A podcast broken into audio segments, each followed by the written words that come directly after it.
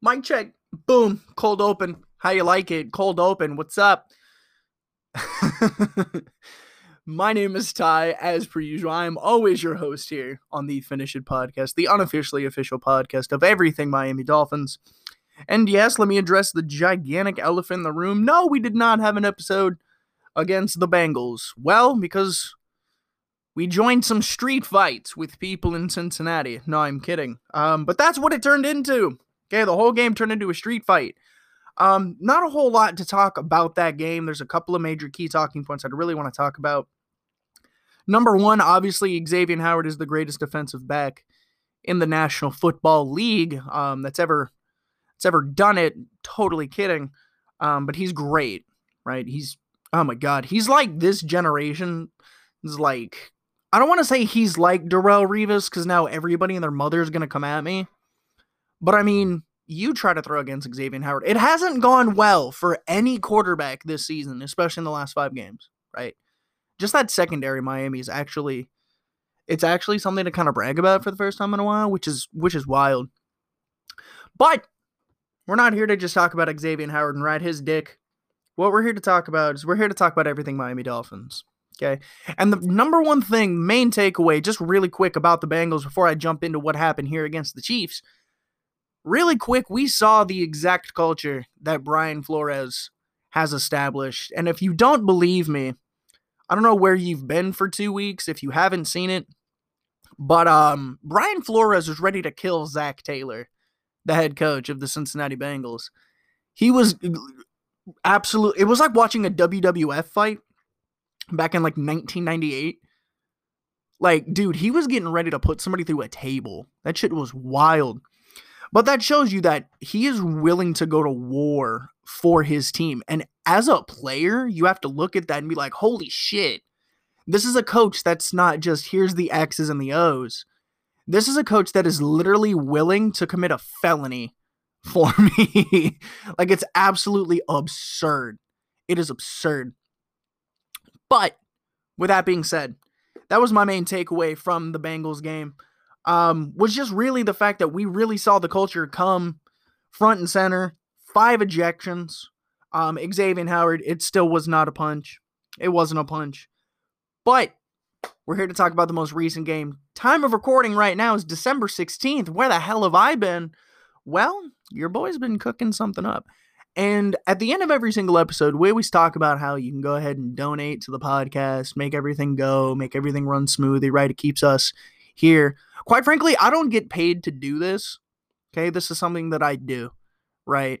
And the reason why we ask for these donations, we ask for these donations because they don't immediately affect us. All of the proceeds that we get here at the Phinish It Podcast headquarters, all of our proceeds go immediately to the MS Foundation. If you don't know what MS is, MS is multiple sclerosis, and it's a disease that I personally um, am affected by, and it affects millions of people. Um, there is no cure for it. Um, MS is a it's an autoimmune disorder. It's actually not a disorder; it's actually a disease. You can go ahead and read up all you want about it. Just be careful on what you click on. Don't go on like WebMD. Um, look up very reliable sources but that is where all of the proceeds go. It is the holiday season, and by no means am I asking you for a donation. If you feel so willing to make a donation, that is amazing.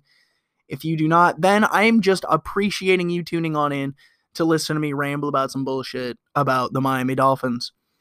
But with that out of the way, we're now here at the four minute mark. Let's go ahead and dive into what happened against Kansas City. And that was really this game, yes, we did lose, and yeah, the playoff race is a little bit tighter, especially with the fact that the Ravens beat the Browns after the Lamar Jackson poop scandal, um, where he ran off at halftime to go take a shit.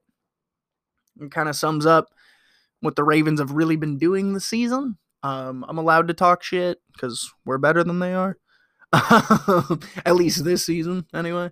But the thing is, right, is this playoff race in the AFC is so close. It is such a tight, tight race that one fuck up, you're out, right? Look at Las Vegas, right? They were right there at the cusp. They're trying to claw their way back. Us, we've slipped up a game, right? So, really, here in the AFC East, not even the AFC East, but really just in the AFC period, right? You really cannot afford a fuck up. And really, at this point, looking at it on paper, in order for Miami to really get to the playoffs, if it happens, like I've said for weeks on end now, if it happens, that's amazing. If it doesn't, who cares, right? Um, it's just a great, you know, step forward in this rebuilding process that we're here in year two of. Um, with Brian Flores at the helm. It's been an amazing year. It really has been. It's been a night and day difference compared to where we were last year. And really, the main takeaway for that is it was the culmination of everything here up against the defending Super Bowl champions, 11 and 1 Kansas City Chiefs. And Miami made the game a lot closer than I think everybody thought including me, who's a diehard Dolphins fan, I thought we were absolutely going to get blown away this game. I thought Tua was finally going to get that welcome to the NFL game, right? Where like he gets like four interceptions or he sacked like seven times. I thought that was going to happen, and it didn't, right? And with that being said, look at all of the players that Miami was missing. Miami's got a really bad injury bug recently. We don't have a COVID issue, we have an injury issue. Okay. Miami was able to go toe to toe and literally go down to the wire against the defending Super Bowl champions with a man who was worth half a billion fucking dollars in Patrick Mahomes, Tyreek Hill, Travis Kelce, Sammy Watkins. Like that team is like that team is like the equivalent of the Golden State Warriors in the NBA, right? Like they're just ridiculously crazy good. Just the amount of talent that's there that it's almost a monopoly of talent. Um and it's it's it's insane to really see what Andy Reid has been able to construct there. He's and I know I call Brian Flores Nostradamus a lot. Andy Reid has got to be Nostradamus um, because nobody expected Patrick Mahomes to be having the career that he's had thus far, right? Like, let's just be honest, okay? Like, let's just be honest. Okay. Everybody was hyping up Baker Mayfield. You know, even still when Johnny Manziel was somewhat relevant back when Patrick Mahomes was drafted. Yeah, he was drafted that long ago. Um, it's crazy, right? It's absolutely bananas to think about how far he's gone in his development. Um, I mean, look, he's just he's one of the best ever do it. Okay, and it's he's the best quarterback in the league right now, absolutely. And the Dolphins were able to stay toe to toe with that, right? Going into this game, Patrick Mahomes only had two interceptions. Miami picked him off twice in the first quarter. Okay. We had three interceptions the entire game. He left Miami with more interceptions in that game than he had the entire season, right? So that just shows you the tenacity of the defense that we've really got working with here.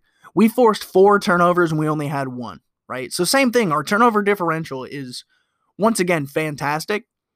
But the thing for Miami is we just weren't able to capitalize on those opportunities. With that being said, I'm not trying to sit here and make excuses for it, but we had a lot of injuries. Okay. At the start of the second quarter, about halfway through, we lost both Jakeem Grant as well as DeVante Parker.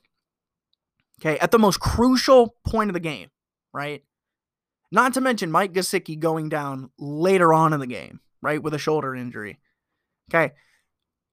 Tua, who we've invested so much in, who's fantastic. He, you know, fantastic start to a career. He's got a nine touchdown, one interception, nine to one ratio. It's unheard of, right? Like, it's incredible. And quite frankly, he is throwing to people like Mack Hollins, Lynn Bowden Jr., Malcolm Perry, and Antonio Callaway. Okay. No disrespect to any of those guys, right?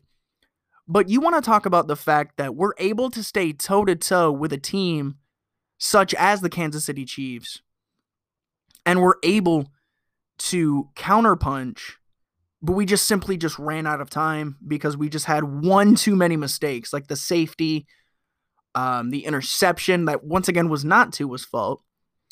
But regardless, the fact that we're able to go to war with the defending Super Bowl champions with no run game, right? We're out Myles Gaskin, Matt Breida, and Ahmed this game, right? We're relying on Patrick Laird and DeAndre Washington. Okay. I've already gone over the receivers. We're missing Ereck Flowers. Not to mention, Kyle Van Noy was also out, and Bobby McCain came up on an injured ankle earlier in the game. And we were still able to make it down to the wire against Kansas City. That goes to show you the heart of this team. Okay. And that goes to show you that this rebuild is 110% legit. That no, it's not complete by any means necessary, but the pieces that we need are there. Right? Because really, that's what it was. Going into this game, the main headline going into it was Are the Dolphins for real? And yeah, if we would have won, it would have absolutely shattered the NFL, right? It would have. Oh my God, a team of absolute misfits and scrubs just beat the defending Super Bowl champions, right? But the thing is, is the fact that we're able to hang around a team of that caliber into a second year of our rebuild is absolutely unheard of. And it's amazing to see, quite frankly. It's absolutely amazing to see that we finally have somebody who's competent in the coaching role, right? Because when you look at it, the coaches that Miami have had, the last time we had a coach that was somewhat, somewhat kind of knew what he was doing, that wasn't Dave Wannstedt, was probably Nick Saban. Okay. And the Nick Saban obviously left for Alabama and he handed us to us. It was at least a nice, you know, parting gift about 10 years later. Um, but he basically made sure that, you know, Miami was going to draft Tua and said, hey, you guys had the opportunity to find a system quarterback like you had earlier with Drew Brees 10 years ago, but you didn't want to take him because of an injury. Hey, here's this kid Tua. This kid makes throws that nobody's ever seen in his life. He does have a small injury problem, but he can bounce back and he can be that amazing system quarterback. Don't fuck this up. Right? And Miami's taken that and they've run with it and they've given Tua the possible best start to his career that you could really ask for. Granted, he doesn't have all of his weapons there, right? That's all going to come in time. And that's why we have the plethora of draft picks that we have, our free agency. That's why we have all the cap space that we have, right? Is now we have to focus around centering everything around Tua because the final pieces of the puzzle are starting to come together. The, the main thing really that he's missing are those weapons.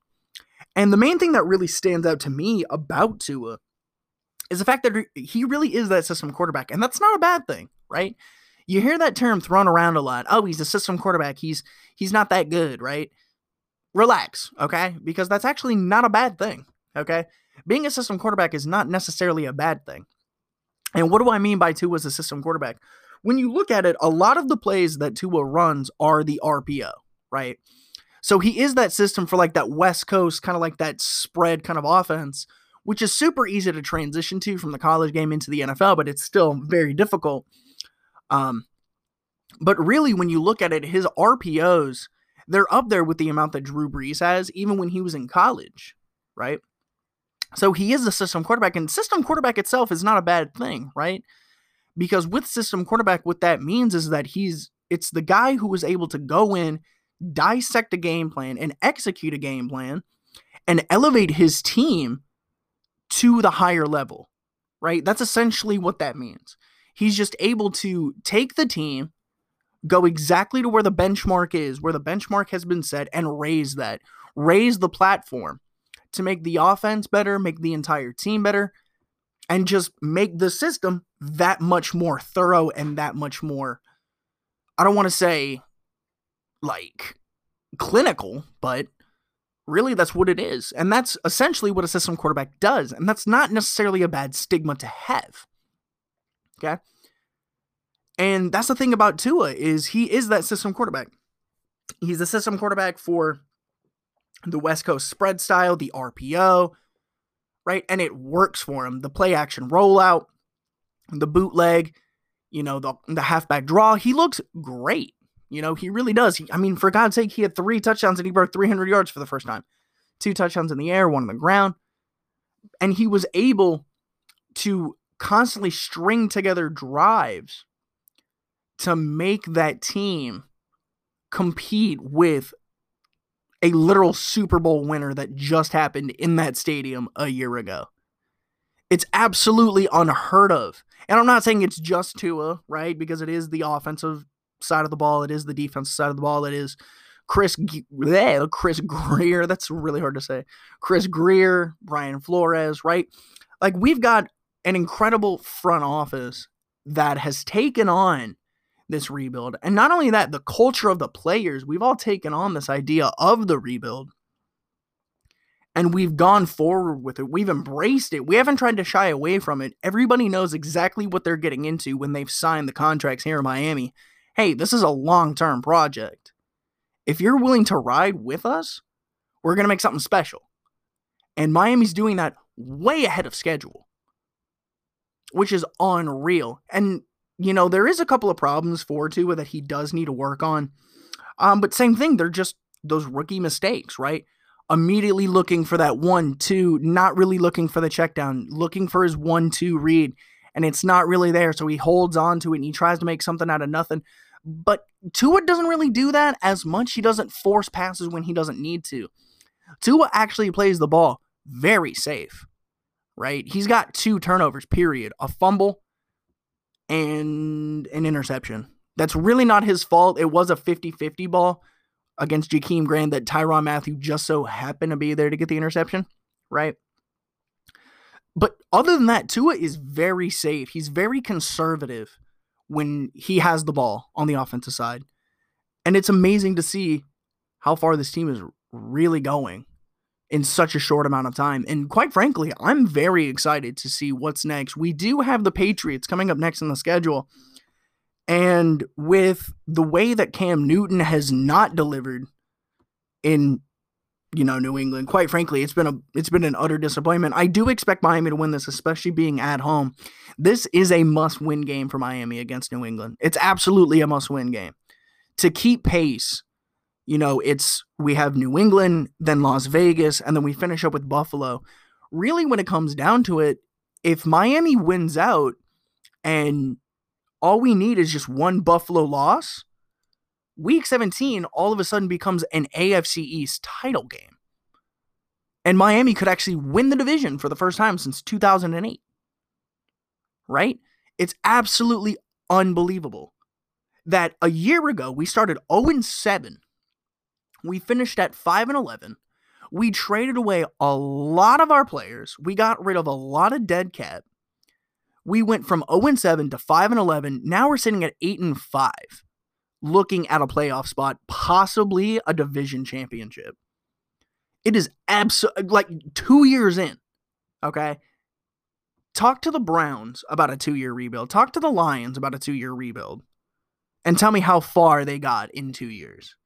Talk to me about the Giants about a two year rebuild, right?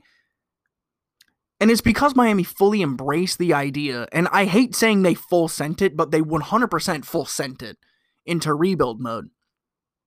And they took care of business. And I look forward to seeing this game on Sunday against New England.